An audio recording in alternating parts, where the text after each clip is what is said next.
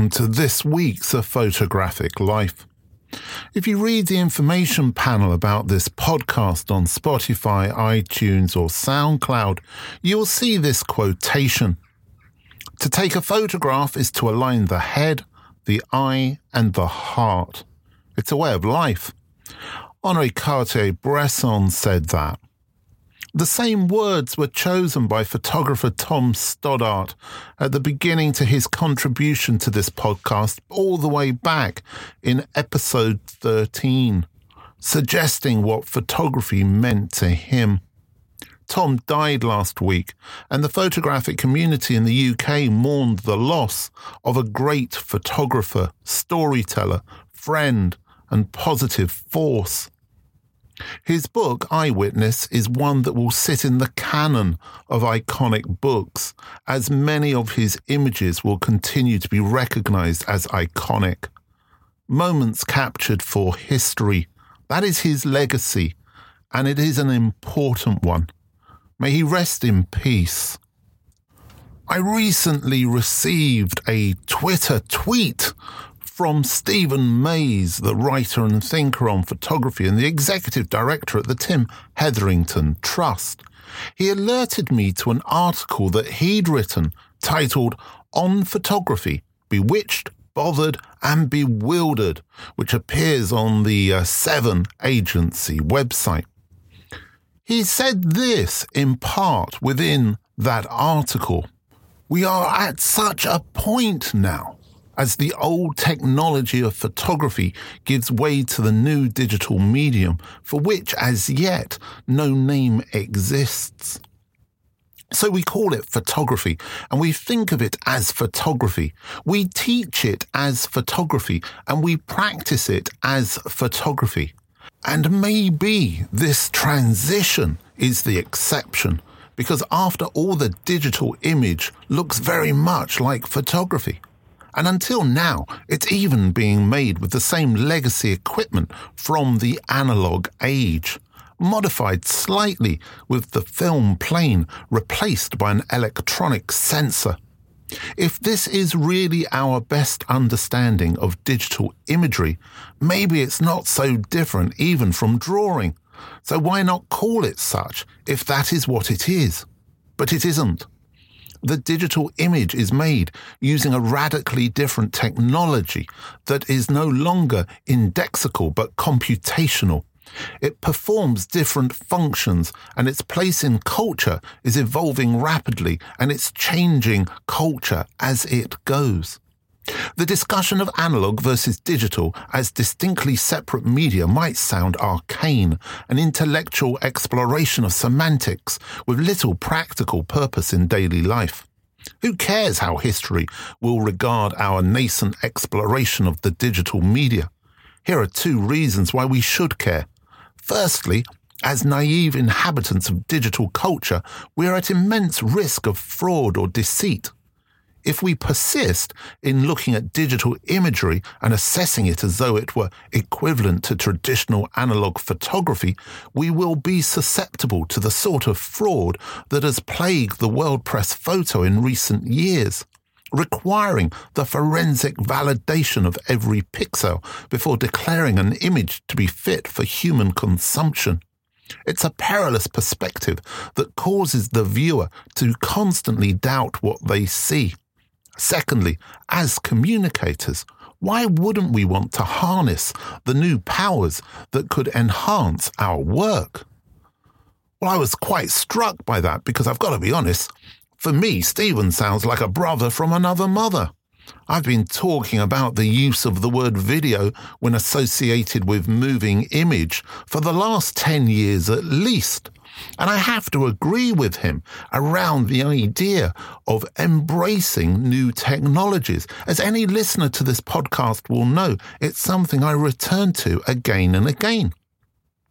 Quite interestingly, when I do turn to those ideas of the embracing of new technology, when I write an article about it, most often the figures are not very high. The readership, the audience for it isn't there. Perhaps intrinsically, what we're saying is that photographers are conservative. I have to say, with a very small c at that point. I'm not going to accuse you of anything other than that on a political agenda. However, I think what we're talking about here and what Stephen is suggesting is that we need a new word to replace the word photography. Well, I think it's a really interesting debate and a discussion point, but good luck with that in a situation where photographers are so entrenched in what they think and what they believe to be photography across the broader spectrum, whilst arguments that digital still is not photography because it's not a photographic image, not because of what Stephen is saying, but because it isn't film, which maybe is what Stephen's saying. Maybe I'm getting confused here. Maybe this is a big debate, a big discussion. I'm not sure, but I certainly agree with what Stephen said, and I thank him for alerting me to that article. As I say, just a small extract there, which I read for you. I think it's okay to be confused. I don't think you have to know the answers to everything. And I think what I was just demonstrating there, I suppose, in real time, is I think I understand where I stand on this, but maybe I don't. Maybe Stephen and I should sit down, open a bottle of wine, and have a good chat about it. Or perhaps we'll end up on a Zoom call at some point having that discussion. I think that would be good. But maybe you should also be having that discussion with yourself. Is photography no longer photography? This week, we welcome to the podcast a photographer who is certainly looking to the past to influence the work that she's creating in the present. And I don't just mean the past as far as photographic history is concerned. Ilona Langbroek, and I hope I said that pronounced, uh, pronounced that correctly, I should say, graduated with honours from the Photo Academy in Amsterdam in 2019 and is now based in Hilversum in the Netherlands. Langbroek invites the viewer to become part of a memory through metaphorical representations of memories and fantasies. Utilizing a strong contrast between light and dark, she creates a Twilight Zone aesthetic as a metaphor for the disappearing past. To achieve this, she uses the soft lighting used by painters of the 17th century Dutch Golden Age, such as Vermeer, Rembrandt, or the Italian painter Caravaggio. This approach has led to numerous bodies of work, including the series Silent Loss, a personal series based on her family history in the former Dutch East Indies. Langbroek has been presented with numerous awards for her work already and been exhibited internationally. What does photography mean to me? Photography is a personal journey for me. It's a way of expressing myself and a kind of therapy for dealing with the things of the past. As a child, I was a dreamer, often with my mind absent, shut off from the rest of the world in another place where it was more beautiful. By reading books, I was more or less hiding from this real world. In my mind, all these stories played out visually like a movie. I liked to create my own stories according to these dream images. Also, I could completely lose myself in drawing and painting. These were my first steps towards visual development. It was a kind of safe haven for me. I am the granddaughter of an Indonesian woman and a soldier of the Royal Dutch East Indies Army who both had to leave the Dutch East Indies after the capitulation of Japan in August 1945 with their children. The pain and trauma they experienced during the Second World War and the subsequent deportation out of the Dutch East Indies have spread throughout the next generations. The tensions that have always been present in my family have shaped me into a bit insecure person.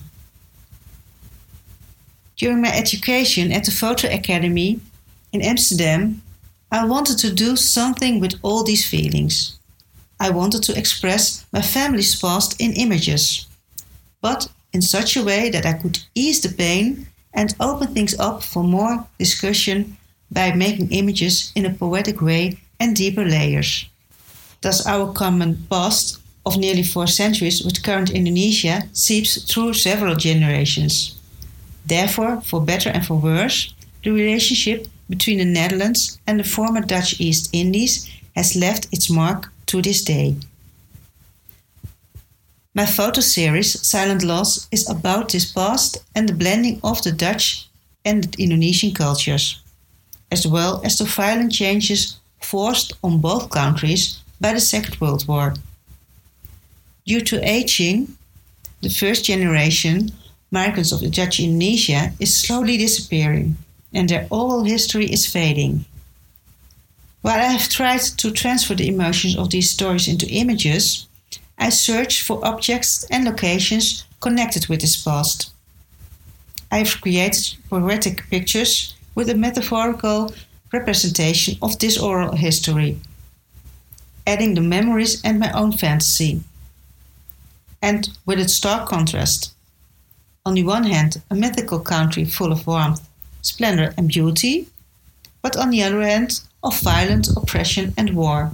So, in my present day photographs, I have chosen to express an atmosphere of nostalgia and sadness, but also of poetry and beauty. Trapped between light and dark, I create a twilight zone as a metaphor for the diminishing past. By doing so, I realize that I have created my own story, but I try to remain true to the history of a fading generation as much as possible. For in the end, it's not just a story of my grandparents, but a story of an entire generation forced to leave their country never to return.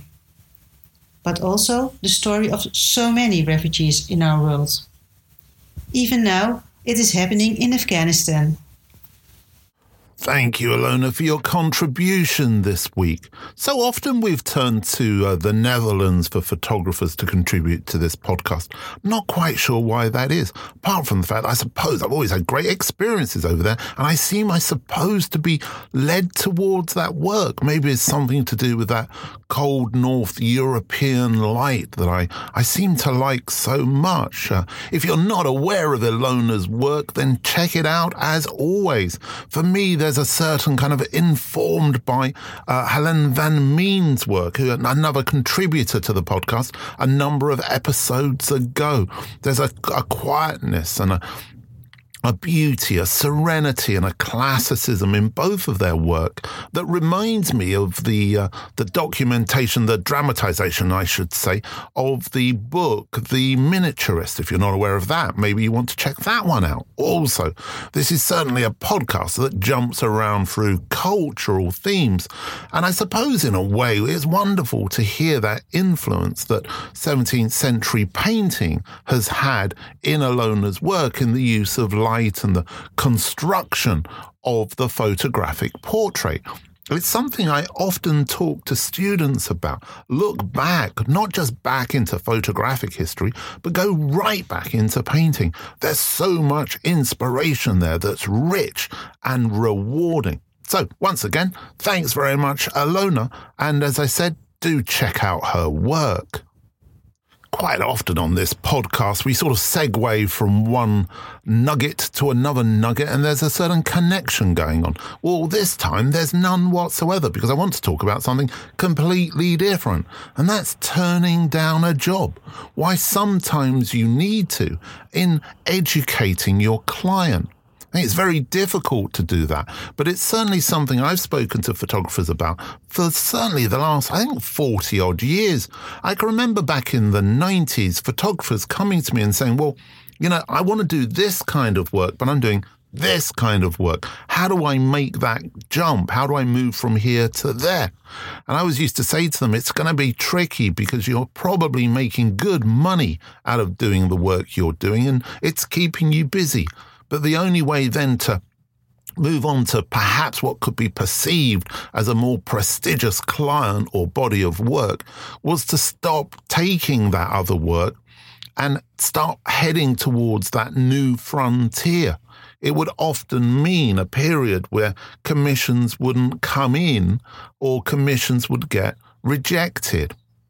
But invariably, it worked out for the photographer. And there are a number of very successful photographers now who I gave that advice to that it did work for. So there's proof out there. Obviously, I won't name them. However, what I'm seeing at the moment is because of the economic situation that photographers find themselves in, it's very difficult, if not impossible, to turn down a job. But unfortunately, many jobs need to be turned down, primarily because the client has an expectation which is completely and utterly unrealistic. It may also be work which has no connection with the work that you actually do. The perception of the client is that you've got a camera and therefore you can take photographs of anything in any way. Of course, we know that this is not true. There are certain areas of expertise. I wouldn't go anywhere near photographing a wedding or an event because I wouldn't have a clue how to handle it people who do that are highly skilled in those areas. They have the equipment, they have the softwares required, and they know how to budget and to charge for that work. I don't. But I am seeing a lot of photographers having to take work, as I say, that ordinarily or previous to COVID they wouldn't have taken on. Now, why is it a good idea to turn that work down? Well, there's always a process, as we know, of having to educate the client. The client who comes through to you with an expectation that you're going to have to re educate.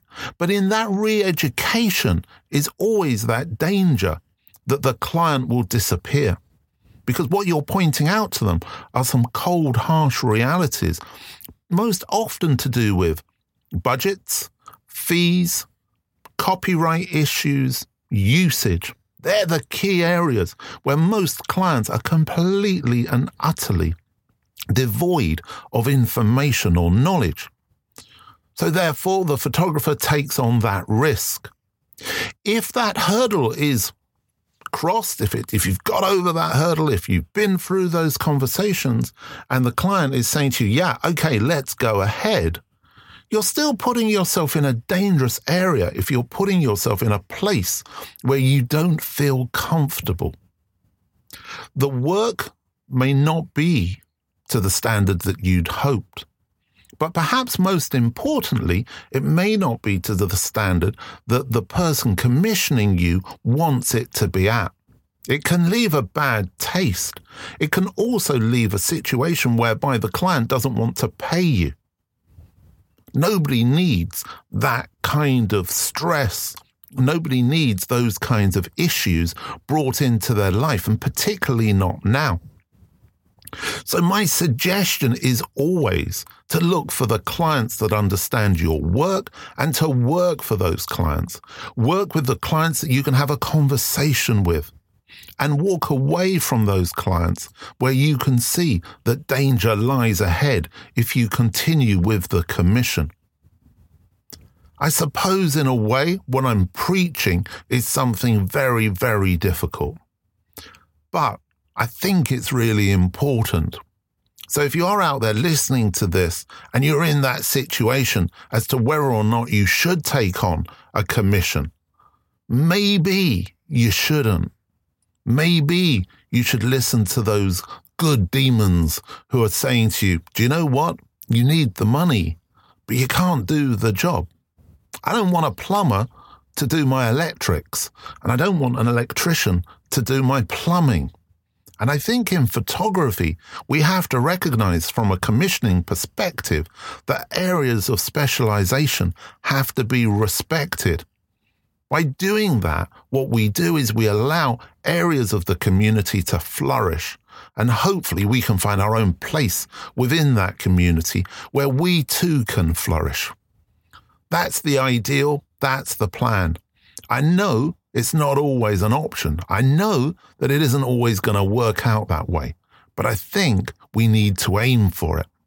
Anyway, I hope you've enjoyed this week's podcast. I certainly always enjoy creating the podcast, getting back into the shed, and what I suppose in reality is talking to myself. But so many of you email me and get back to me about things we talk about in the podcast I guess someone's listening.